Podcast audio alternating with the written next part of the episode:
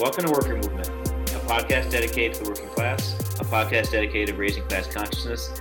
This podcast is for you, for us, for the worker. The Russian entity behind Trump's election apparently had extra time on their hands and decided that they were going to extort money from a little known pipeline provider in the southeast of America called Colonial Pipeline. First of all, did you know this entity even existed?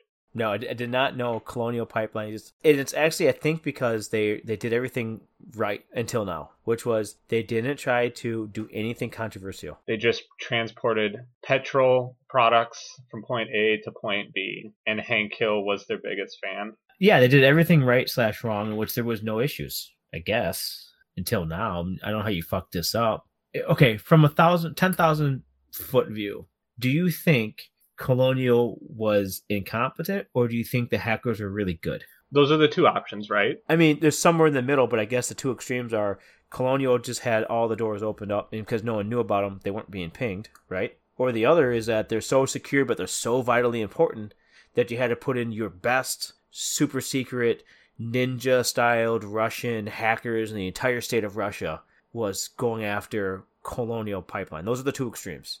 The middle doesn't make any sense. So the the Russian equivalent of Stuxnet, in which they infiltrated the University of Minnesota to inject some exploit into the Linux kernel, is one of the options, right? Yes. Yep. Okay. Absolutely. I fall firmly on the Colonial is absolutely and completely incompetent, and you cannot, in fact, run a massive oil pipeline company using the infrastructure from the mid 90s. Would be my estimate as to how this occurred. I'm gonna I'm gonna guess from somebody who may or may not be in industrial controls and automation or at least the IT OT interfacing. I'm going to guess, and this is just me, that the pipelines are so old they probably still have analog devices controlling some of their some of their pipes. And I'm also going to guess that along the way, when equipment failed, because equipment fails in the field, that they upgraded, and the person upgrading them was control was a controls individual from like the 70s or 80s who had no idea about exploitation prevention, meaning they just hooked a NAT up and slammed through connections. And then someone says, well, why don't we digitize and why don't we pull data in? Oh, okay. How do we do that? Well, we're going to give it an Ethernet port. And along the way, Colonial failed because their IT department it has existed without any issues for 45 years because that's how old it is. I mean, think about the 80s. If they ran this pipeline with networking in the 80s, which is just copper at that point in time, like what security do they need? No one knows about them. The main function of a pipeline company is to open and close a valve, right? Yeah, that's it. Make sure the pressure isn't too high so that the pipe explodes. Periodically paint the pipe. Like that is it. That is your entire existence as a company. And then you paint the pipe. Pipe. They they hire someone else to paint the pipe because it's regulated. Because I know this. Don't ask me why, but I know the fact that painted pipes that carry petroleum or natural gas or just solvents in general have an actual legal definition of how thick the paint has to be. And there can be any voids. They literally have someone standing over the painter's shoulder, making sure they're following the regulations of how painting. Then they take this wire, wrap it around the pipe, and they look for shorts by running it across the pipe itself. And if there's a short, they have to repaint the entire thing. Afterwards, they have to then check the thickness with the thickness gauge and then report every so many inches how thick the actual paint is. Like the, the, again, they're not painting their own pipes. Sorry. So the fact that a hack occurred at Colonial Pipeline and Colonial Pipeline cannot, I guess, open and close a valve. Like what what is what is the hacker even doing there? What is their motivation? My brain is melting because normally enterprise level organizations, and when I say enterprise level, I'm saying like a thousand people, things where you have multiple job functions, right? You have an ERP system, MES system. You have what are those acronyms? enterprise resource planning, and then you have uh, manufacturing execution system. And then, then you'll have you have the SCADA layer, which will drive at the plant level or at least the machine level, the supervisory control and data acquisition layer. And then you'll have the PLCs, which is the programmable logic controller at the, that layer itself. So the PLCs control things like the valve operations, right? The SCADA layer will send in the sequence of events that actually control how these things fire. So you, you can't just slam a valve closed to get something that's called like a hydraulic shock, in which even though liquid's incompressible by nature, but we only say that because it's it's easier for us when we model it for it to be incompressible because it's it's just a state of matter. It's it just makes everything easier. But at high flow rates, when there's momentum and inertia, you close the valve and you actually get compression in there. That itself, that compression wave, will hit the valve and then ring backwards. If it rings backwards, it tries to find the weakest point and explodes. So if you have a ball valve in your house, you never want to just close it if there's water running because a shock wave goes back up upstream and can blow another valve out. So it's say the water bursts in your basement, you shouldn't just go over there and slam it closed because at that point in time you may actually break the main. So the sequence of events means you have to actually close these gate valves or butterfly valves, whatever they are, so that you don't like just shut them and cause issues. So my guess is what they were doing was they were looking for antiquated equipment, Windows 7, Windows XP machines that nobody upgraded, or opened ports somewhere on the SCADA layer, or some of their bullshit Power BI interface nonsense, and just started injecting into it. Oh, we all want dashboards. Why? Who gives a shit? Oh, management wants to see a dashboard. Well, let's open it up. Well, he wants to see it at home. Tell me he has to get on the VPN. Well, he doesn't want to do that. He's a manager. Can you put on their phone? Yes, but there's security implications. He doesn't care. He's the CEO. He wants to be able to drill down into a chart and look at flow rates. Why? That's not his job. Because he wants to show it to his daughter. Guess what? Boom. Hackers are in. You owe us money, bitch. But the good news is he can look at the flow rates in real time now, right? Yeah, near real time. And they're zero. or or they're 100% one or the other. So the the likely perpetrators of this very sophisticated hack, which I think we both think was not that sophisticated, is very likely some sort of criminal organization or a nation state. And this is largely what's been reported on the national news. You had reports that it was Russia. We started the episode off by making the Russia joke, but that was literally what the reporting is. Some entity named DarkSide. And these entities exist all over the world. They exist for various purposes. The CIA creates these entities. This might be an entity that was responsible for Stuxnet if it was from the US imperialism side, but it's from the big bad Russia side, which is bad. And so long as these entities aren't causing any actual problems, nobody has any incentive to do anything about them. But I think what happened in this scenario was that Colonial Pipeline was so exposed that they got caught up in basically a dragnet of some other con and like got roped into this because I don't I don't think there's any reason why an entity would request a ransom from a pseudo state like infrastructure company. If you were going to destroy infrastructure, why would you ask for a ransom? That's a great point. I have a theory on this, but I have to take a step back and, and let's talk about how they normally find these places. So remember there was the the UK shutdown, the shutdown hospitals? Yes. But they did did it multiple times. And and that's because in SolarWinds the company lost it out too because some intern left the Raspberry Pi or some shit open. I have no idea what they blamed it on, but they blamed it on the intern. Who, by the way, did what he was told to do, or he or she did was told to do, and was probably doing most of the work anyway. So, and was the most confident person in that building at the point in time. And we know that because they were the intern, and that's because they were works. the intern, and you don't treat interns bad because if you get a good intern, they're worth a billion dollars. They they like can literally create a product in 90 days if you give them just direction, time, and a little bit of mentoring. If you want to be an intern for the Worker Movement podcast, we need a website or lots of stuff. Email us at podcast at workermovement.com.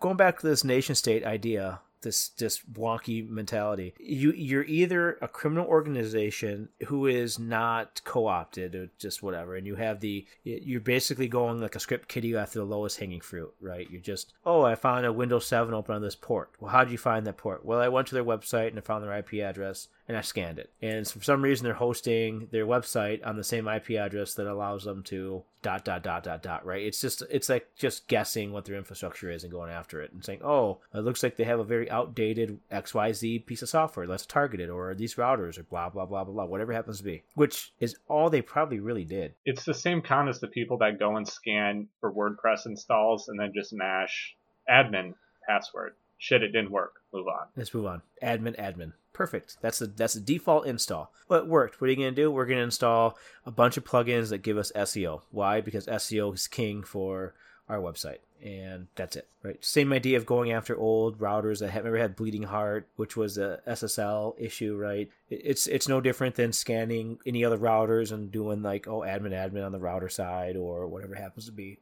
But if they're more sophisticated, because they've been training for the last 10 years on how to do this, they're probably going through and trying to find big companies that sit in that sweet spot, which is they're big enough that they have too many enterprise systems to maintain, but they're not big enough that they can actually maintain them. And this is exactly what it is low margin, old manufacturing, or old transport, old industry. They haven't redesigned their network in 25 years. There's so many holes that it's amazing they haven't been hacked before. So if you're a nation state and your goal is to fuck with the US, you're not doing a ransomware attack. You're going to do something that plays out and literally nobody knows you did it, right? It's not going to be like, "Oh, we fucked you over. Please call this number and deposit Bitcoin at this address. Thank you." It doesn't make any sense because the more paper trail you leave behind, the easier it is for you to be found. Here's why the hacker group that fucked with Colonial may or may not have fucked up. If the hack is so big that it caused disruption in the United States, and then the United States decides to counterattack, they're in big trouble because they're not weaponized to fight off another nation state because they're not a nation state. They are just a, a rogue group. Now, they could just exist with, let's say it is Russia and the KGB allows them to exist to basically mess with the United States. That, that could be a possibility. They could be a CIA funded outfit whose job it is just create chaos around the world so that they can argue that we have to get rid of SSL connections or something wild. Really, who knows? I mean, it's anything, but if they get too big, there's going to be a response. And that's why they came out and apologized, which is wild because they said, We're sorry. We didn't mean to be so disruptive. All we really want is money. Okay. We're committed to the con, but we didn't want to create this big of an issue. We just wanted to steal money at a, a lower level. So forgive us. And we'd like to get back to that but we understand that we probably can because we've poked the bear. They poke the bear, and it's it's just like the modern day joke of the Nigerian prince scam. It's what it is. Instead of them writing you an email trying to remove all the extra money you have and put it in their pocket because you know it's it weighs you down. They're just taking in ransom. They're basically encrypting your hard drives with only the key they have and asking for money. It's simple. What is the profit motive of the corporation to take cybersecurity seriously, do the necessary upgrades, pay to have hardware updated, pay competent contractors, consultants, employees to maintain the infrastructure of their company. Isn't it a viable business model to just literally do nothing and when the ransomware attacks, you just pay it out rather than spending money to upkeep cybersecurity? Yeah, absolutely. If you wanted to no longer run, let's say, copper, and you wanted to run fiber, you're talking about thousands of dollars of upgrades.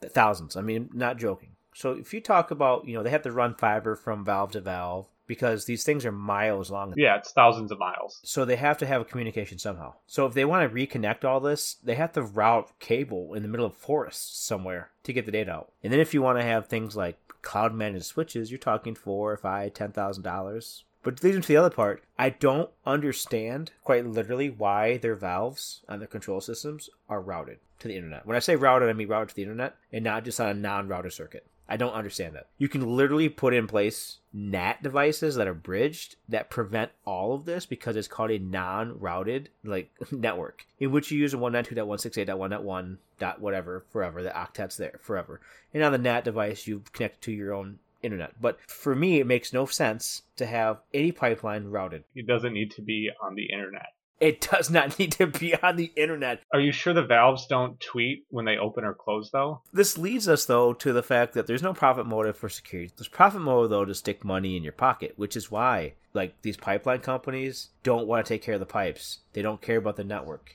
right?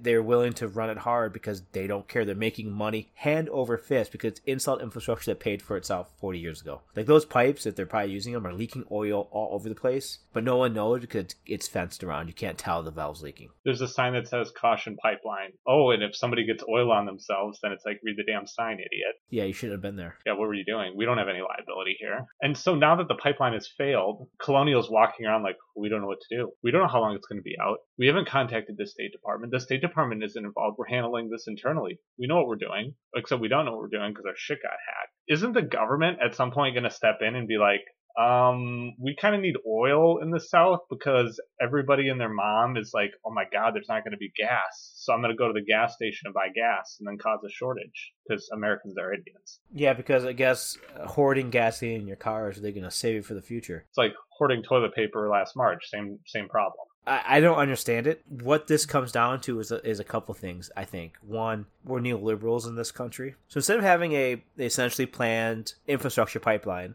like we have telephone poles anybody can use, we have a a mismatch of crisscrossing pipelines that are privately owned but are allowed to maintain themselves from the state because they're given state access rights, but privately owned as an entity. Colonial is the only pipeline entity in the southeast United States, and they lobby for stuff and laws get passed to help them. It, I mean, it's pseudo nationalized, but there's also profit motive. It's pseudo nationalized just the way fascist neoliberalism nationalizes something, right? It's it's bringing a corporation into a key function of the government, and then the government, through attrition, doesn't actually know how to run its own pipelines because now they're relying on a private entity. So we end up with fascism the literal definition of fascism. Which is we have a private company in charge of our oil distribution, and it absolutely catastrophically failed because Russia was trying to extract money from hospitals or not even Russia, maybe just some group that had a Russian IP. A million dollars in exploitation for disruption of like ungodly amounts. It'd be no different if like the boat from that Suez Canal was